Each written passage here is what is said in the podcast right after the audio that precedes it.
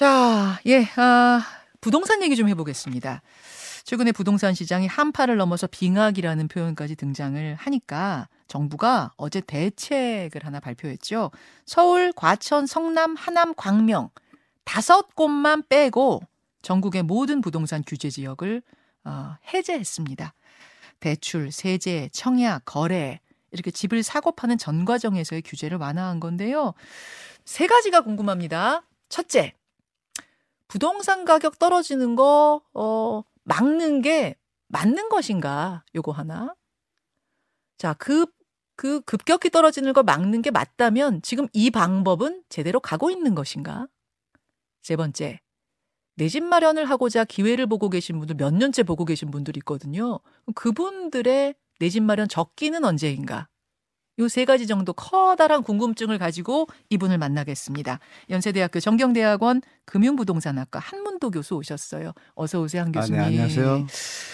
그 사실 한 교수님은 네. 과거에 그러니까 최근 몇 년 동안 수많은 전문가들이 집값 당분간 더 오를 거다. 아, 내집 마련하실 분들은 빨리 막차라도 타세요 하실 때 집값 폭락할 겁니다. 그렇게 경고하셨던 분이시죠. 네, 버- 거품이 좀 많이 껴있다고 말씀드렸죠. 예. 결국은 맞추신 셈이네요. 네, 네. 제가 맞춘 게 아니라 데이터들이 이렇게 얘기하고 있습니다. 예. 아, 그 당시도 데이터를 보고 그렇게 판단하신 겁니까? 아, 그렇게 얘기를 하죠. 아. 그냥 감정적으로 할 수는 없잖아요. 네. 어떤 지표들이 좀 그렇게 뚜렷이 보이던가요?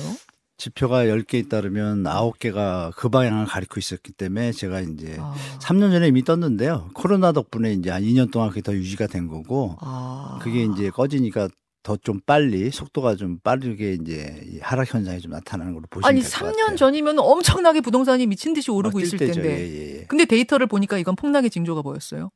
아, 폭락이 아니라 거, 거품 거품 음. 거품 조정할 게 보인 거죠. 네. 음, 그때 알겠습니다. 데이터 중에 하나를 말씀올리면 뭐 노무현 정부 때 그 주택 부담 구입 부담 지수라는 게 있어요. 자기 소득이 몇 프로 정도를 냈을 때 주택에 부담할 수 있는 수준인데 버는 돈의 한 25% 정도가 정상적인데요. 노무현 정부 때한 40% 가까이 갔거든요. 예. 35. 예. 그러고 나서 꺾였거든요. 예. 이번에는 그게 지금 50%까지 올라왔습니다. 아. 그러니까 뭐 세금 빼고 뭐 보험료 빼고 이러면 음. 생활이 안 되는 거죠. 그러니까 그렇죠. 가격이 임계점을 돌파한 거죠 그때 이미. 그 데이터를 보셨군요. 네, 네, 네. 자, 그래서 이제 집값이 지금 떨어지기 시작하는데 네. 급격히 떨어지면 다시 말해서 경착륙을 하면 큰일이다 해서 이걸 막기 위한 정책들이 막 나오고 있어요. 이러면 많은 분들이 질문을 주- 항상 이럴 때 주시는 게 아니 부동산 값은 떨어지면 무조건 좋은 거 아닙니까? 하락 안정되면 좋은 거 아니에요? 왜 그걸 막 조정을 하죠? 떨어지지 못하게? 이 질문이 제일 많이 오는데요. 네, 네. 어떻습니까?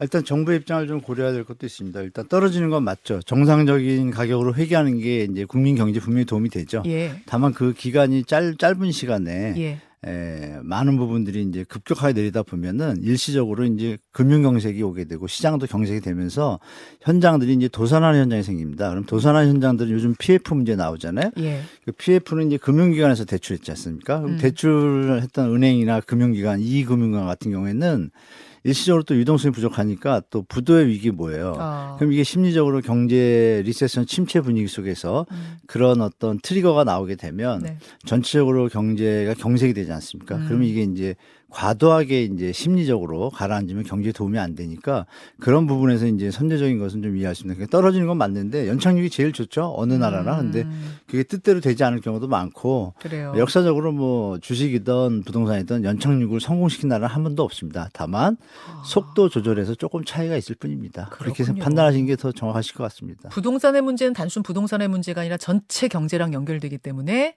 경착륙, 급격한 폭락은 막아야 되는 게 맞단 말씀. 어, 당연하죠. 그건 당연한 겁니까? 네네. 그래서 이제 연착륙을 자꾸 유도를 하려고 여러 가지 대책들을 지금 정부가 막 쏟아내고 있는데 네. 일단 어제 나온 정책 좀 볼게요. 서울, 과천, 성남, 하남, 광명 네. 다섯 개 남기고 전국의 규제로 묶여 있던 지역들 다 풀었습니다. 예. 이 방향 맞습니까?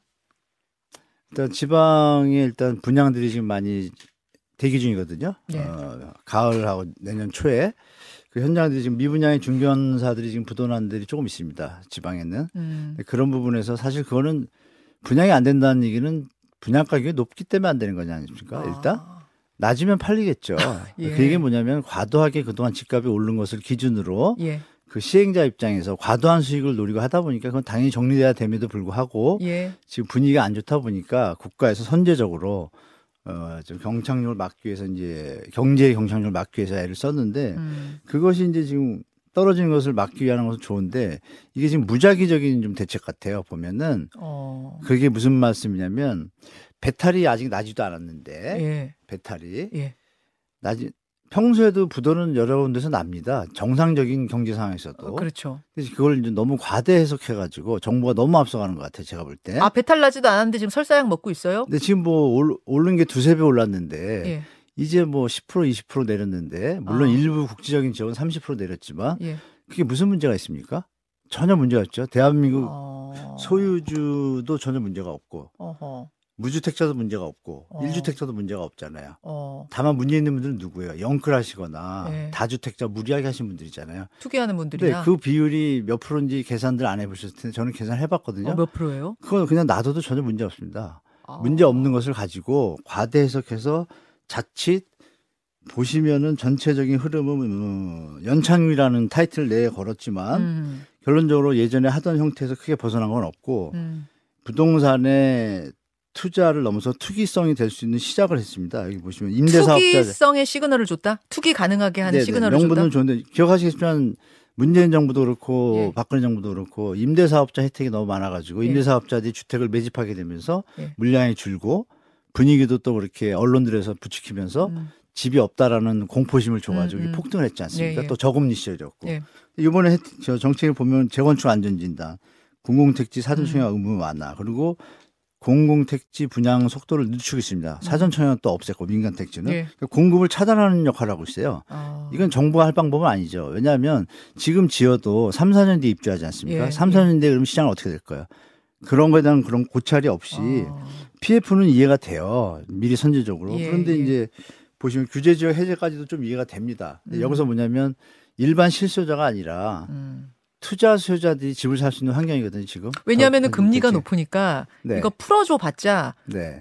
빚내 가지고 일반인들이 대출 받아서 사기는 어려우니까 그 말씀하시는 거죠? 결국 현금 부자들만 살 수 있다. 실수요자들은 전혀 피부 와닿는 게 별로 없는데 아. 그 말씀하신 금리 이런 거 예, 계산해 보면 예. 지금 살 때가 아니거든요. 음. 근데 현금 부자나 투자할 수 있는 사람들은 폭락한 지역이 좀 나오잖아요, 지금. 예. 거기에 선제적으로 들어가게 되면 만약에 이어서 박근혜 정부 때처럼 또 전세 대출을 또 정부가 만지작거리면 음. 집값은 또 왜곡된 시장이 나오겠죠. 아. 그런 게 좀 우려가 되는 모습이 보여요, 성향. 왜냐하면 우리 상생임대 인제도 저번에 했잖아요. 예, 예. 그때 보시면 임차인은 1년, 2년 동안에 혜택 볼 수 있는 게 어떤 기준을 5억 정도 뒀을 때 보증금 음. 한 700만 원 혜택을 보는데 음. 그 임대인들은 5% 이내에서 연장을 하면 양도세를 100% 감면해 줬거든요. 음. 그 혜택이 한 5억짜리, 8억짜리 시세가 한 1억 정도 가까이 혜택을 음. 봅니다. 그럼 누가 더 혜택이 가요? 그러니까 알겠습니다. 이런 분위기는 좀 제가 볼 땐 조금 아쉽다라고 좀 말씀드리겠습니다. 연착륙 유도는 좋지만 과연 이 방향이 맞는가에는 동의하기 어렵다라는 말씀. 그리고 지금 경착륙 막 급격하나라 그 분위기도 아직 아니라고 보시는 거네요.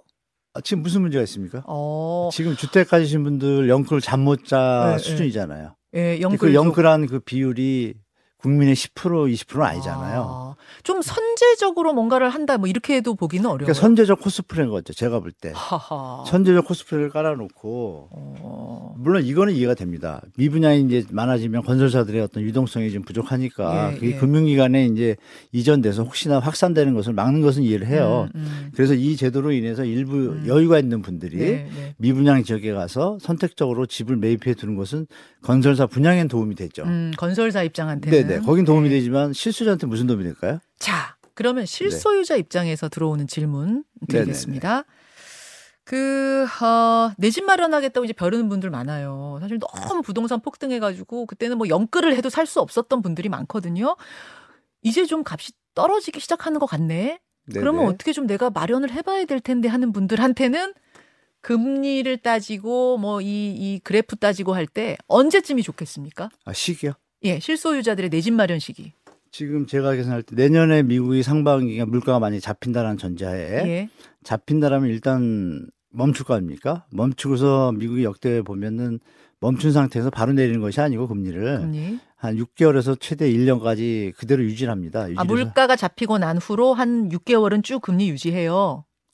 예, rebounding이라고 그래서 이제 예. 그, 때 풀어줘 봤더니 예. 그러고 나서 바로 이제 경제가 좀 침체될까봐 아, 풀어줬더니 바로 다시 또 물가가 다시 튀는 거를 그래서 미국이 60년 역사 속에서 이제 경제 위기 때마다 다 체크가 됐거든요. 예, 예. 그 파월 장군이 또 그거를 또 흠모하고 있고 흠모라기보다는 다 이미 survey를 하고 나서 그런 언질을 wording해서 회견 회견 때마다 매번 얘기를 음. 했습니다. 그래서 제가 볼 땐 스톱이 돼도 내년 말까지는 금리가 유지하는 형태 아니면 음. 0.25나 0.5 다운되지 아, 뭐 우리 일반 다주택자나 투자자들이 원하시는 그뭐 갑자기 3% 내리고 이런 일은 없습니다. 예, 그렇다면 그 기간 동안 그래서 미국의 시카고 대학의 경제학자들이 모여서 예, 앱 파이낸셜 타임즈에서 같이 합작을 해가지고요. 미국의 경제학자 50명을 서베이를 했습니다. 했더니 연구조사. 70%가 무조건 내년에 침체 온다라고 음. 답변을 하고 10%가 올 가능성이 높다. 음. 10%는 잘 모르겠다. 10%는 안 올 수 있다. 그러니까 이게 답이 나 답이 나왔잖아요. 그럼 미국이 침체가 되면 어떤 일이 벌어져요? 대한민국 수출이 줄고 음, 수출이 줄면 우리 상태도 별로 안 좋고 그렇죠. 여러 가지 이 연쇄적이거든요. 예. 그런 상황에서 우리나라가 갑자기 금리를 내릴 수가 있을까요? 어. 기축통화국도 아닌데 아, 그러니까 우리도 내년에 연말까지는 가겠구나라고 예측을 하고 시장을 대처하신다라 보면 네.